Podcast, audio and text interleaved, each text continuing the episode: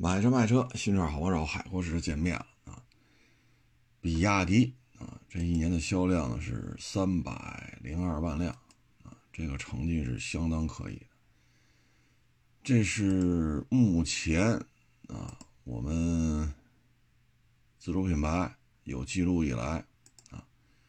销量最高的一个品牌了。嗯，它现在一共在售车型。能查到二三年数据的，嗯，比亚迪品牌二十三个，啊，腾势品牌是三个，一共二十六个，二十六个品牌卖了三百零二万辆，也就是说呢，每个品牌销量都在十万辆以上，车型的繁杂程度其实不算多啊，这里边销量比较惊人的呢，年销过三十万的。有元 Plus 和秦 Plus DM-i，海豚二十九万九，宋 Plus DM-i 二十九万六，海鸥二十三万九，宋 Pro DM 二十，啊，年销过二十的，啊，比亚迪品牌就有六个，啊，然后剩下的就是唐 DM、宋 Plus EV 等等等等，啊，年销过十万的。比亚迪品牌有十个，啊，腾势品牌有一个，腾势 D 九，啊，DM-i 卖了十一，所以年销过十万的有十一个车系，这个就是它的基本盘，啊，嗯，剩下咱咱看后边的啊，比亚迪 D 一八百零六，这个觉得其实当时这算是为了网约车平台而开发的。啊，因为侧面那门啊开法不一样，这也算是大空间吧，啊，但是呢，我们会发现这台车出了之后，其他品牌也照着这来，也出了一些类似的车型，销量呢还比咱这好啊，咱这个呢只卖了八百零六，哎，我这有点意思啊。网约车平台的这个加持也没有让这个车销量有一个暴暴增。啊，因为咱们国家，呃，网约车平台的注册量那可不是几百万辆，啊，这个数字是相当惊人的。但是不清楚这是为什么啊？呃，剩下的车型里边呢，MPV 啊，可以说比亚迪品牌做的不是太好啊，因为 MPV 属性呢就俩，宋 MAX DM-i 三千七。比亚迪第一八百零六，啊，只有挂到腾势品牌卖的还行啊，十一万一千五百六十辆，纯电版的 D 九呢是七千零三十五，加一块呢，腾势 D 九系列啊，一共卖了十一万八千五百多，啊，但是比亚迪品牌的 MPV 确实卖的不太好。如果主要区别在于什么呢？我觉得比亚迪品牌的车小便宜。啊，腾势这车呢，三十四万多起，尺寸超过五米二啊。那 SUV 呢，卖的是相当不错，SUV 一共是九款车，啊，九款车，四款车年销过十万，嗯，这里边卖的不太好的就是宋 L，啊，这车我都没见过，啊，这车应该算是一个。嗯，帕拉梅拉的高车身版本吧，但是没有帕拉梅拉长。嗯，反正就这么个车，这这这马路上没见过。呃，元 Pro、唐 EV、护卫舰啊，所以 SUV 卖的也不错。轿车呢也有年销过三十的，轿车是十二个车啊，年销过十万的也是有六个啊，所以轿车 SUV。这小日子过得还不错，啊，过得还可以的。那轿车呢？这个前六都是年销过十的，而当然这里边高单价产品销量偏低，高低单价产品偏高。你说第一名秦 Plus DM-i，这车现在实际的低配价格八九万块钱，卖了三十万零七千。海豚。啊，指导价，呃，也就十万一出头吧，啊，二十九万九，你可以理解为大一点的飞度。海鸥呢卖了二十三万九，指导价七八万块钱，你可以理解为小一点的飞度啊。然后就是秦 Plus EV 卖了十二，啊，嗯，大概其就是这么一情况吧。高单价的呢就是汉，啊，汉呢是排第五，十二万，汉 EV 呢十万。啊，等于汉 DM 加汉 EV 大概卖了二十二万六，所以高单价产品也还行啊。你看比亚迪汉 DV 加 EV 啊，DM 加 EV 能卖二十二万六，这成绩也不错啊。要知道 A 六一年才卖十大几万辆啊，咱这个汉系列没有太便宜的啊，它大致价格呢相当于 A 四，尺寸呢接近于 A 六。啊，是这么一个状态，啊，A 四也没卖到二十多万呢，啊，这边卖的比较少的呢，就是 E 三、E 二，啊，秦 EV，嗯，秦系列呢，它分 Plus EV、Plus DMI 和这个秦 EV，但是秦 EV 呢卖了三万辆，所以这个秦大家族还是可以的，嗯，最近推出的这个海豹系列。纯电的是卖了六万二，DM 卖了三万二，加起来九万四千多，也可以啊。驱逐舰卖了八万五，啊，这个也过得去，啊，也过得去。现在呢，就是这些车型呢，尺寸啊，密度有点大，啊，这尺寸密度有点大。嗯，你像这个秦，呃，什么，呃，驱逐舰啊。驱逐舰零五啊，整个这车的轴距呢，跟他自己家的这个秦系列呢，相差不大啊，相相差不大，所以有时候我们觉得这些车，嗯，哎，这怎么聊呢？这事儿，你看驱逐舰零五二七幺八，秦 EV 两米六七，秦 Plus DM。两米七幺八，等于呢，秦 Plus DM 相当于秦 EV 的大号版本啊。但是呢，秦 Plus 系列跟驱逐舰零五系列轴距是一模一样的，车身宽度也是一样，车身高度也是一样的，前轮距一样，后轮距一样。那你说这车是不是就是一款车呀？啊，那不一样在于呢，就是驱逐舰售价低，秦 Plus DM-i 呢售价高。指导价呢差了，差不多三万三万块钱吧。那区别在于什么呢？它的燃油发动机是一样，一百一十马力，一点五四缸。呃，区别就是电动这一块纯电续航呢，驱逐驱逐舰零五是工信部啊，纯电四十六。秦 Plus DM-i 是一百零一啊，就是纯电续航里程是差出一倍，还得多一点啊，一个四十六公里，一个一百零一公里啊。嗯，就这是导致两台车定位是不一样，就同一个平台，高价位、低价位，但是呢，它为了呃增加一些新鲜感吧，所以就换了一个名字，啊，驱逐舰零五和秦 Plus DM-i，嗯，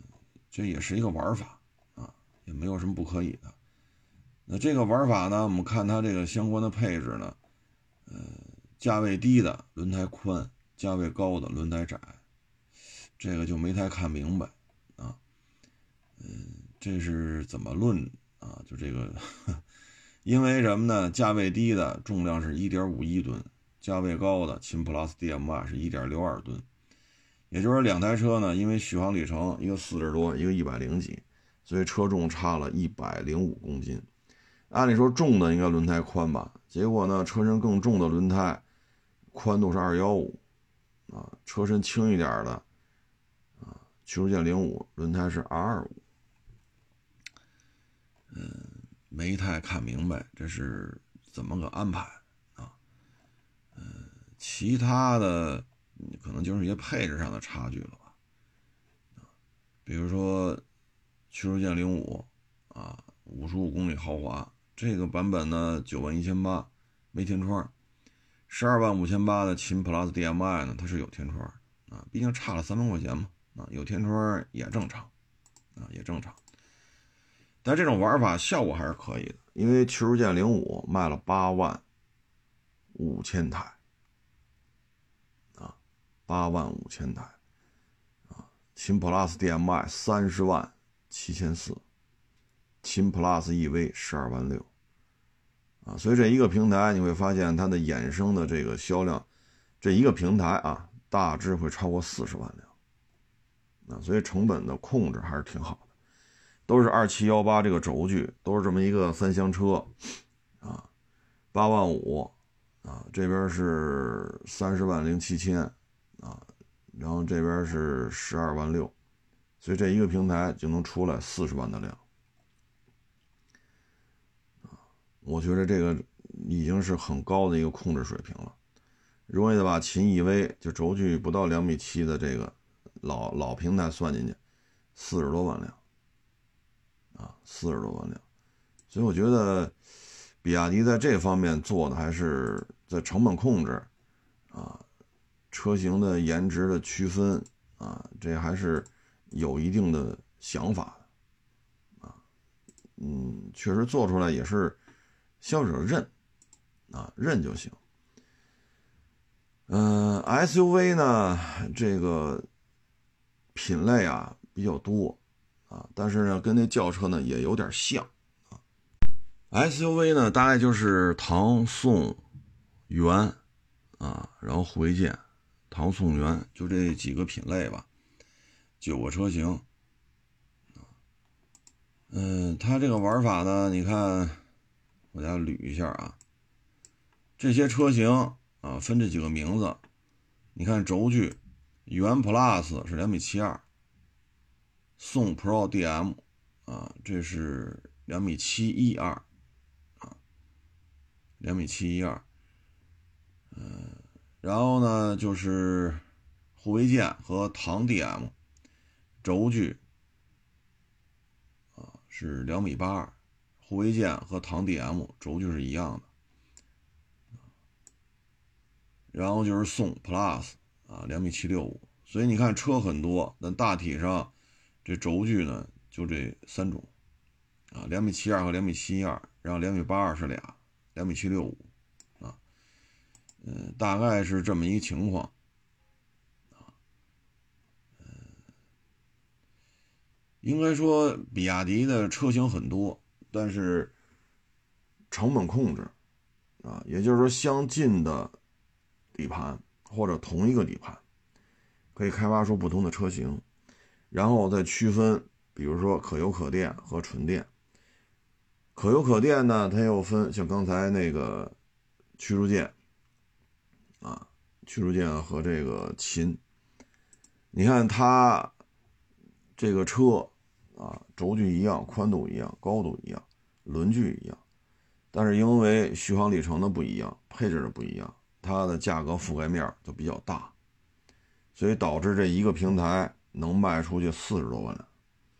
单一平台能做到四十多万辆，目前国内没有第二个。啊，你说桑塔纳、捷达，在一几年的时候，就捷达品牌还没独立的时候，桑塔纳、捷达加一块能卖个三三三四十万辆，啊，嗯，但是它这个不是新能源车，啊，朗逸和宝来差不多也能做这数。但是它也不是新能源车，所以说在新能源平台化、家族化、低成本衍生出多个车型，这个是做的是最成功的啊。油版时代有这个成绩，新能源时代那只有它啊，只有它。嗯，所以这也是比亚迪的经营之道啊，比亚迪的经营之道。油车时代，合资品牌很多都能做到。卡罗拉加雷凌，那凑不出四十万吗？宝来、朗逸凑不出四十万吗？当然，现在桑塔纳、捷达没有了，捷达成独立品牌了。就是一几年的时候，桑塔纳加加捷达凑不出四十万吗？捷达一个月一万多两万，桑塔纳一个月两万多，人一个月这俩车型做到四万，十二个月下来呢，三四十万辆算算个事儿吗？所以新能源时代。单一平台扩充到这种程度的，目前看仅此一个，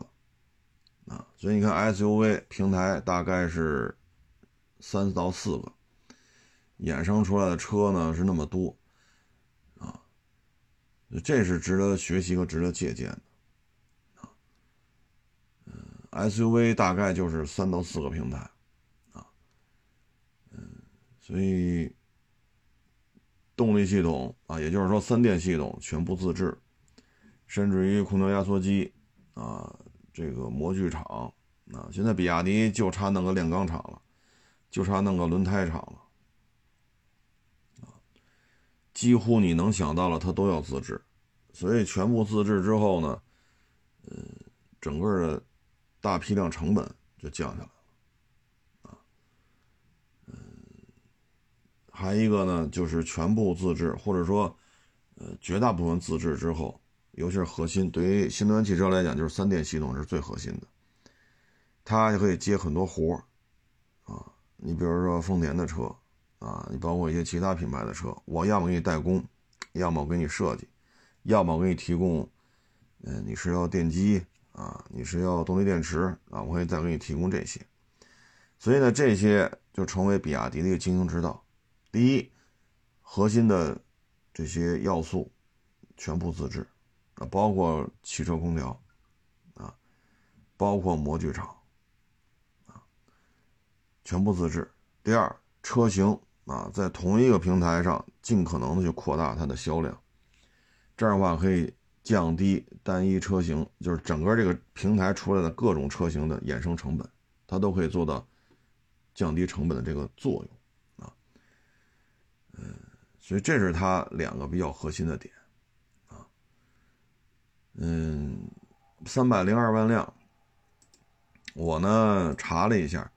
二二年是一百八十五，二一年是六十一，二零年是二十八，一九年是二十七，一八年二十六。所以说呢，二零年的时候啊，比亚迪还是默默无闻的啊，因为你看，一八二十六，一九二十七，二零二十八，你说这有什么可说的啊？每年递增就是四五个点、五六个点，啊，特别是他一六年就做到二十万了，一七年反而只有十八，啊，但是到了二一年就从二十八变成六十一，二二年就从六十一变成一百八十五，二三年就从一百八十五变成三百零二，这就进入一个爆发式的增长，啊，嗯，这里边呢，我们看它的成绩呢，我们会发现，嗯。比亚迪出口二二年是五万五千九百六十一辆，啊，十六辆，五千呃五万五千九百十六辆，卖了五万多辆，啊，卖了五万多辆出口量，啊，嗯，但是现在的这个出口量呢，只有二十五万二，你说增加了吗？增加了，确实增加了啊。因为二二年比亚迪乘用车出口五万五千九，那现在出口呢又翻了好几倍，做到了二十五万辆，二十五万二啊！它官方成绩说翻了三点三倍。那这里边呢，我们看一下出口的成绩啊，出口的成绩呢，二零二三年前十名中国整车出口企业，第一名上汽，一百零九万九。第二名奇瑞九十二万五，第三名吉利四十万零八千，啊，然后第四名是长城，啊，出口量超过三十万，超过三十万，啊，然后就是特斯拉，啊，然后就是比亚迪，啊，所以这里边呢就是。呃，销量第一的单一企业啊，因为上汽旗下车比较多，嗯，MG、荣威、大通啊，等等等等吧，啊，它这品牌就比较多了。那单一企业来看吧，我们这个比亚迪整个出口量排的是比较靠后的，排的比较靠后。上汽一百零九，奇瑞九十二万五，吉利四十万零八，长城三十万，然后特斯拉。然后才是比亚迪二十五万二，啊，后面就是东风、北汽、江淮什么的，啊，所以呢，出口量只占它全年产量的十分之一都不到，因为三百零二嘛，它只出口了二十五万二。所以我们希望二四年呢，比亚迪的出口量是呃能有所提升吧。那现在呢，我们二三年回顾啊，每三辆出口车就是一辆纯电的。这个纯电呢，海外出口呢要求比较高。首先呢，一般的滚装船是装不了的，啊，装油车可以，一般的滚装船要装新能源车，特别是纯电的，因为海关总署说嘛，二三年每出口三辆就有一辆是纯电的，所以比亚迪要造自己的船队嘛，自己去，呃，组建一个滚装船队，这个就必须得是能够针对纯电啊，或者说带大动力电池的。这种车型按照它的消防啊，这个自燃、防爆，按照这个要求去设计的滚装船啊，所以以后呢就是比亚迪船务公司了啊。这做到一定程度之后，嗯，必须要有这种相应的运输力量啊。奇瑞也在这么干啊，上汽好像也在买船啊，也在买。嗯，这里边呢，腾势品牌呢。就属于喜忧参半啊！刚才咱没有说腾势，腾势目前是三款车：腾势 D9 DM-i、腾势 D9 E-i 呃 EV、腾势 N7。那三款车它是这么销量这么分开算的，但实际上呢，就是两个底盘啊，因为 D9 EV 和 D9 DM 其实是一回事啊。嗯，总体看吧，现在腾势品牌。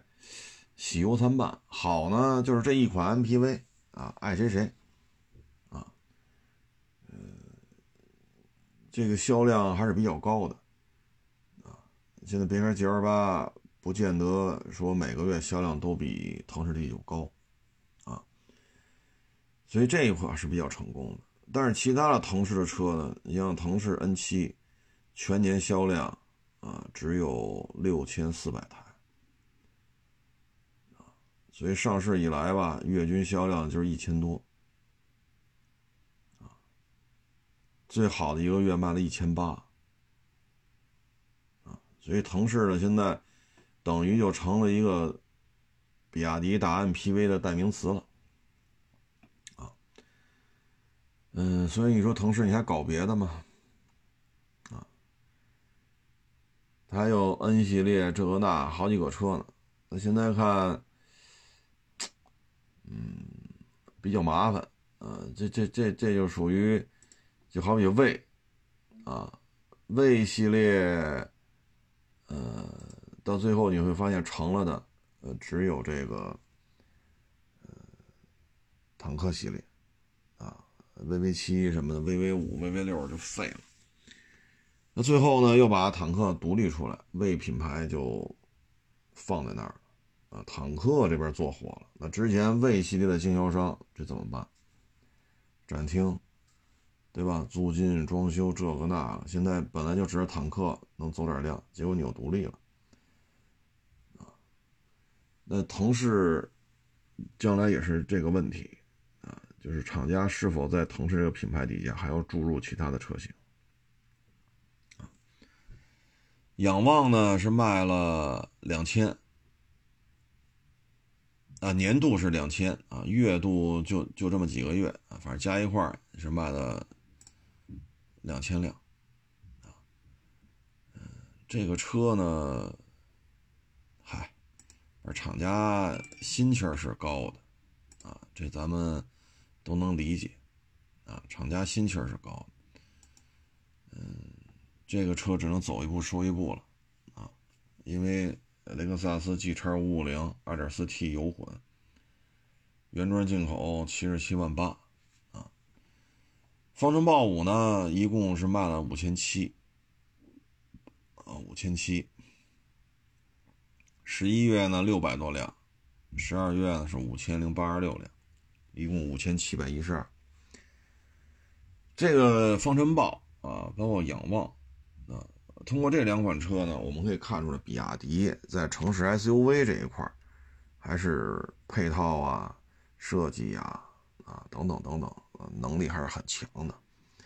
就这么 SUV 就这么几个平台啊，这车搞得也是风生水起啊，SUV 的销量也是一百多万，相当厉害了啊！因为很多主机厂弄一堆车，一年也不过就卖几十万啊，通过这几个平台弄出这些 SUV 就能卖到一百多万辆。但是城市 SUV 呢和这个硬派越野它是有区别的。你看，原装进口的那叫什么来着？啊，这穿越者，啊，国产的呢是汉兰达，咱不说新的这个二点五了，你就看原来老的二点零 T，二点零 T 和一几年的那个穿越者，啊，其实价格差不多，差不多，啊，三十万左右吧，啊，你看这两台车的悬挂区别大了去了。啊这里边没有可比性，啊，你看后悬挂，你看这摆臂，你看这拉杆你包括那个胶套，啊，你你可以都看看底盘，穿越者和汉兰达 2.0T，啊，那这俩车现在都买不着了啊，老汉兰达 2.0T 早就停产了，穿越者港口也没有了。如果你看过这辆车底盘，你会发现，摆臂、拉杆、胶套什么的都不一样。啊所以这里边是车远观可能看着差不多，但实际上里边内在的一些区别还是很大的，啊，所以通过防尘暴，啊，我们能看出这里边可能一个在马路上跑的城市代步啊，不要去高速上跑，就城市里上下班开，这台车还是挺有特点的，啊，提速啊，配置啊，啊，呃，造型啊。啊，跟过去的比亚迪 SUV 相比呢，偏圆润啊，防尘豹、仰望这就偏硬了啊，造型风格上出现了明显的差异性啊，但是这里边呢，可能还需要有很多的去摸索啊，因为硬派越野车和城市 SUV，它们之间底盘可以互换的东西不是太多啊，不是太多。所以这可能需要重新去探索，在 SUV 轿车啊，在这个商业帝国当中，怎么才去单独找一批能给硬派越野车做匹配的零配件供应商？这里边牵扯一个问题，就是耐用度啊。如果说我们的方程豹、我们的仰望 U8 啊，比如说也拿出几百辆在非洲，从南到北，从东到西。从今年一月一号跑到明年一月一号，连续跑两年，那可能是吧？啊，但是现在我们就是希望吧。现在比亚迪呢，在硬派越野车上也开始涉足了啊。呃，可能在轿车 SUV 这圈子里，包括大 MPV 腾势 D 九啊，都属于。取得了不错的成绩，啊，可能当初进军这个圈子的时候呢，喊的口号，啊，和那心气儿，是相匹配的。但是喊那口号和越野车的现状，啊，这之间就有些这个那个了，啊，比如说永远不会翻呐，比如颠覆这个行业呀，啊，那现在看实际使用的效果啊。只能说慢慢来吧，啊，慢慢来吧。接下来要涉足的就是皮卡，新能源皮卡呢，目前在整个皮卡圈里啊，这个渗透率极低，啊，也就几个百分点。你像 SUV、轿车、MPV 啊，新能源渗透率百分之三十多、百分之四十多，甚至于有可能会接近百分之五十。但是呢，在皮卡圈里，渗透率就是几个点，呃多说点百分之十，大概也就这样。那为什么不认？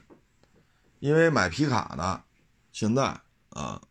大致三个用途。第一，嗯，大客户采购，你比如说高速公路巡查、派出所、城管、自来水抢修、供电抢修。啊包括其他一些这种特殊单位吧，他们会大规模采购。啊，我相信大家在城市当中会看到很多啊，有单独的涂装，车上喷着字儿啊，这样的皮卡跑来跑去的。包括那个叫什么 NP 三百，就郑州日产的 DR 基础上做的一个大屁股版本，啊，那就不算皮卡了，算越野车，啊，不对，叫算乘用车啊，它没有那个十五年强制报废了，哎，甭管它做屁股，这个屁股做成什么样，它就是 DR 啊。都是这些特种部门啊，供电抢修、供自来水公司、什么供水抢修、应急通讯、城管、什么高速公路管理、派出所，这个那，就他们在采购。第二就是玩乐型的，啊，你比如说买一大猛禽，这玩意儿在港口可不便宜啊。大猛禽的价格不比 LC 三百便宜啊。但是这玩意儿进口的时候报的税可不一样啊。即使是这样，猛禽也不比 L C 三百便宜啊。那你说你买这车，你是真是拉沙子去，拉白菜啊？这这是不是拉白菜？这车就回不了本了啊？这就是玩乐型啊，玩乐型。便宜点的，你像这个越野炮，对吧？这很多时候也是玩乐型。这个呢，就是偏个性，啊，有些设计呢不是为了拉货了，啊，你猛禽，你真的是拉瓷砖去吗？对吧？你真买一霸王龙，您为了拉白菜、拉土豆、拉瓷砖、拉沙子，那你买霸王龙这钱，好家伙，啊，所以这是玩乐型，啊，第三种呢就是干活，啊，你像我这儿。在我这儿买车，有的网友人家里好几万只羊，啊，人家里有好几万只羊，人家买皮卡就是放羊使，啊，人雇人都雇了好几百人，好几百人呢，当然了，他们也开猛禽，也开八缸陆巡，但这是个案啊，真的是个案，但是他们觉跟我这买的多的还是什么长安呀、D 二二啊。呃，瑞奇呀，他跟我这买了好多这个，他也心疼。大猛禽，好家伙，呱唧翻山沟里边去了，这他也心疼。你毕竟好几十万啊。他在我这买过风骏、D 二、瑞奇，还有那个什么长安是什么来着？啊，这不便宜吗？撞了这个那也无所谓，因为他们大草甸子啊，没有路。你看着都挺平的，但是可能中间有个沟，你这开过来你又没看见，呱唧就折进去了，车就翻了，啊，不是说咱在长安街啊、五环上，不是这种路啊，那大草甸子，你想三万只羊，这可不是说呃圈一个五百平米的院子你就能放羊了，五百平米的院子放几只羊，啊，十十只二十只羊，我觉得是可以的。放他妈三万只羊放不了，啊，三万只羊搁一个五百平米的院子，你弄羊肉卷你也放不下啊。所以呢，绝大部分呢这种生产生产型啊娱乐型，它有可能就是极端天气、极端路况。你比如说开车去拉萨，你说那海拔高不高？四大进藏路线从哪边过，海拔都需要通过五百米的高度，啊，甚至有些路段，比如新藏，新藏路，它海拔就五千多，海拔会更高；青藏路是五千二百多，川藏路是五千多一点，啊，滇藏差不多也是这样。那这你怎么开都得这么高，那高海拔对于车的要求就比较高。再一个。这天我要开着大皮卡，我就要去牙克石，我就要去哈尔滨，啊，我尝尝拿勺崴着吃的烤白薯啥味儿。那咱这个新能源的受不了，啊，哈尔滨的温度可比北京冷多了，北京这几天白天温度都零上五六度、六七度，白天啊零上五六度、六七度，哈尔滨现在这温度没这么高啊。都零下白天二十度，晚上零下三十度，那你动力电池受不了啊。但人家有钱呀，对吧？我花花钱买大猛禽，买霸王龙，我就得这天玩去。多伦，对吧？雅克士、黑盒，人家不在乎，那咱这新能源受不了。要么进藏，要么就跑海南去了，温度就高了。那新能源车高温不行，高速不行，低温不行。所以说，对于玩乐型的车主来讲，这玩的不痛快啊。你说大猛禽费油吗？费油，六点二的、三点五的，那都都都不省油啊，怎么开都开不到飞度那水平。但是它油耗，夏天和冬天。差距不大，续航里程很稳定，但是电的就不行了，啊，你零上二十度和零下二十度，这续航里程差老鼻子了，所以玩乐型的这些玩家，对于这个他是有顾虑的。那至于生产型的，你像刚才说，人家家里三万只羊，他这个。就是大草甸子就这么跑来跑去的，那车磕的乱七八糟的，因为没有路，你知道吗？没有马路，你不能说铺柏油马路，说你多少亩地呀？说五百亩地、一千亩地，啊，什么三千亩地都是你的，你把它全给铺成柏油，那倒是省车了，那草就长不出来了，对吧？那这就是大草甸子，那底盘磕的叮了当啷，叮了当啷。但是这些车底盘不怕磕，可是电动的行吗？就这么叮了当啷，这么磕来磕去的，这这动力电池受得了吗？所以皮卡现在的使用场景，玩乐型的，您这个高温不行，低温不行，高速不行；生产型的，您这底盘又不能，是吧？你这咋整？说咱真是。那咱也弄三万只羊，手底下也几十辆皮卡，那一出去两三辆皮卡编队行驶，啊，那其中一辆抛锚了，另外一辆皮卡来拽了，还得分哪个沟，哪个沟能拖拽，哪个沟能救援，事儿不事儿啊？繁琐不繁琐呀？啊，所以新能源皮卡你要想怎么怎么着，确实难度太大了。因为动力电池你放不放车底下？放车底下就是磕了碰了的问题。你对于低温、高温、高速，现在没有一个好的解决方法。那你说咋整？玩乐型的怎么弄这事儿？啊，所以呢，他要进军皮卡呢，我们只能说存在就是胜利。啊，这个圈子目前新能源渗透率极低，因为它的使用场景啊，相对而言都是比较。严苛，啊，玩乐型呢是不分天冷天热，气候越极端，它越得出去浪去。生产型呢，那基本上，比如跑工地的，那工地，那不可能先把柏油路都修好了，再再再让你进去干活吧？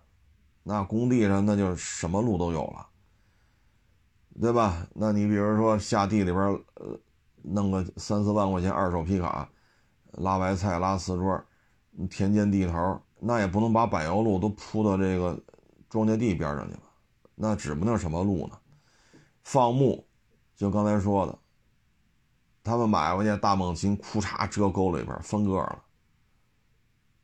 因为大草甸子你看不出来哪有沟哪有坑，你除非特别慢，说每小时五公里、十公里，那这每小时五公里，你还没羊跑得快呢，你怎么怎么放羊去？还有就是家里种了几千亩什么这林地那林地的，啊，就这种使用场景他弄不了，啊，弄不了。这皮卡的新能源皮卡很多局限性在这里边。那硬派越野车呢，反正技术上的尝试没有问题，啊，但是如果说加满一箱油，充两次电，上高速一跑就跑四五百公里。现在越来越多的车主在说这个问题，那咱这个，哎，点到为止吧。新的一年呢，现在所拿到的数据呢，就是，呃，二四年啊，可能要呃，做到四百五十万辆，啊，可能要做到四百五十万辆，啊，嗯，能不能实现呢？这个只能说事在人为，事在人为。嗯，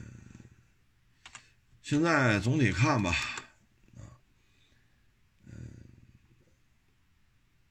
它的这个这个市场预期啊，不是太乐观，啊，我们也看到一些数据做分析，二零二四年全球电动汽车增长增长率放缓。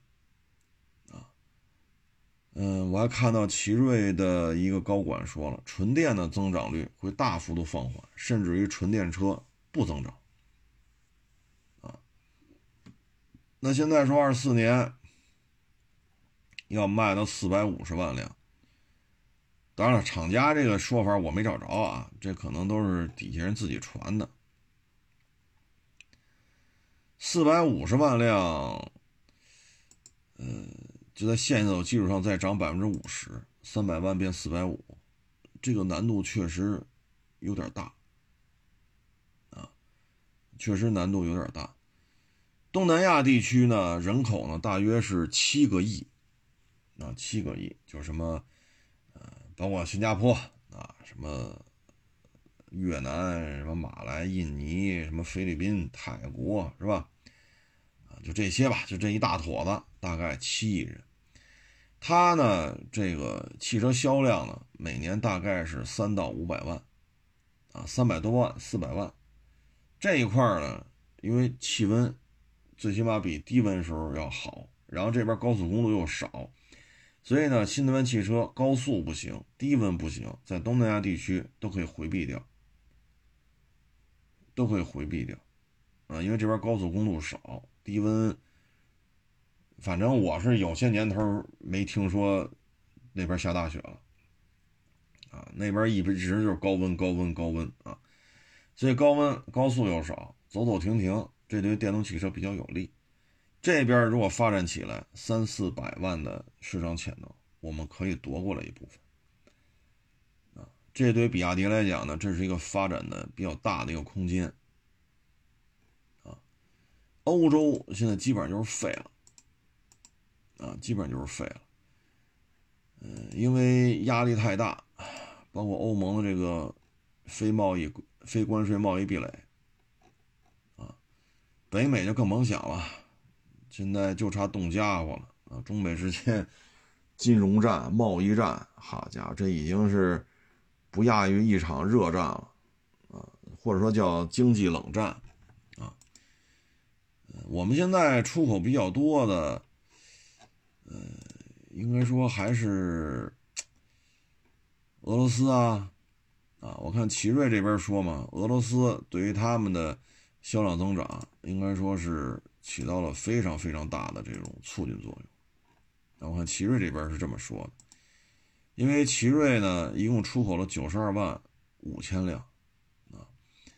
呃，其中有相当一部分呢都是。来自于俄罗斯为代表的，啊，但是俄罗斯这边包括大毛、二毛几个斯坦，还有三毛，啊，就是白俄罗斯这边的气温对于纯电车，我觉得不是太有利，啊，因为气温比较低，啊，他们都不属于温带了，那是偏寒带了，所以纯电汽车在那边发展空间，你看那边卖的好的像坦克。坦克三百，啊，五百，啊，这玩意儿卖的好，因为是吧？油版那边油又便宜，啊，我们现在出口前十的呢是俄罗斯、墨西哥、比利时、土澳、沙特、英国、菲律宾、泰国、阿联酋、西班牙，其中二三年我国对俄罗斯出口同比增长五倍，五倍。所以我们的奇瑞啊，说销量一下干到一百八十多万，这个跟俄罗斯开放市场有很大的关系啊。但是新能源汽车在基础路况是吧，基础建设比较差，气温又偏低，在这种地方怎么去开拓新能源汽车的这个，嗯，或者说怎么去解决现在这弊端，就是低温、高温、高速，再一个车普遍偏重，基础道路建设不好，悬架损伤比较大，这些都是需要去反思的，啊，至于说非洲，您就别惦记了，那边能保证说不停电都是奇迹，整个非洲，您说哪个城市，它一年停电就别说一。就一个月停电能少于两次，可非洲大陆，您说哪个城市能做到？就这个月啊，停电不能超过两次，你就停电一次到两次，不能再超了。你看整个非洲大陆哪个城市能做到？路更烂啊，路更烂那边。比亚迪呢，出口的策略呢，一直是。我看之前有个报道，是想走一些中高端路线，比如说欧洲，啊，希望在这边折腾折腾，比如说东南亚，啊，真的说去相对，比如非洲大陆，他可能不是太上心。当然了，非洲这个供电就是个问题，啊，所以现在这种情况吧。说二四年做四百五十万，这事儿只能说去开拓市场了，因为二三年它的销量海外销量并不高。长城卖了一百多一点儿，比亚迪销量是它的三倍，一百到三百，这差距是三倍，但是出口量还没长城多。奇瑞呢是一百八，大致呢就是相当于比亚迪的六成。但是奇瑞的出口量这可了不得了，它的总的销量只有比亚迪的差不多五十多到六十个点，因为只卖了一百八，比亚迪卖了三百零二，但是奇瑞的出口量快一百万了，比亚迪才二十多，等于这就是这这里边差距比较大，所以二四年要想完成三百零二到四百五十万，再递增这么多。百分之五十，海外拓展没有办法，必须去做，必须去做。但是它的产品呢，因为全是新能源，你像奇瑞，好歹有一大堆油车啊；长城呢，好歹有一大堆皮卡呀、越野车呀，啊，这些大家也知道，非洲啊、中东啊，啊，不是号称皮卡战争吗？那边对于烧油的皮卡。甭管柴油的、汽油的，是吧？它有巨大的需求，啊，所以长城、奇瑞啊，包括上汽旗下的 MG 啊大通啊，啊，它在海外卖的还不错，啊，包括吉利出口量也很高，四十多万辆，它油车也占了很多，啊，油车占比很大，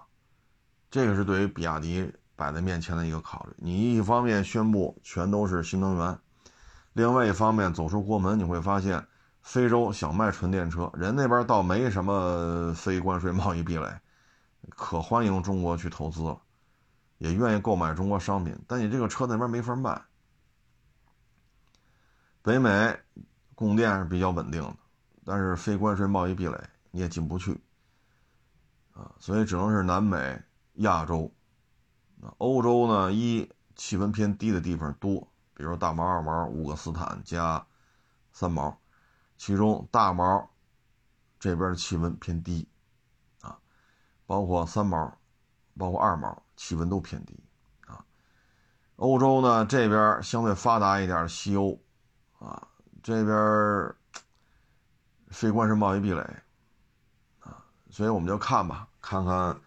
二四年从三百零二到四百五十万这个过程，我们认为海外拓展必须做，必须做啊！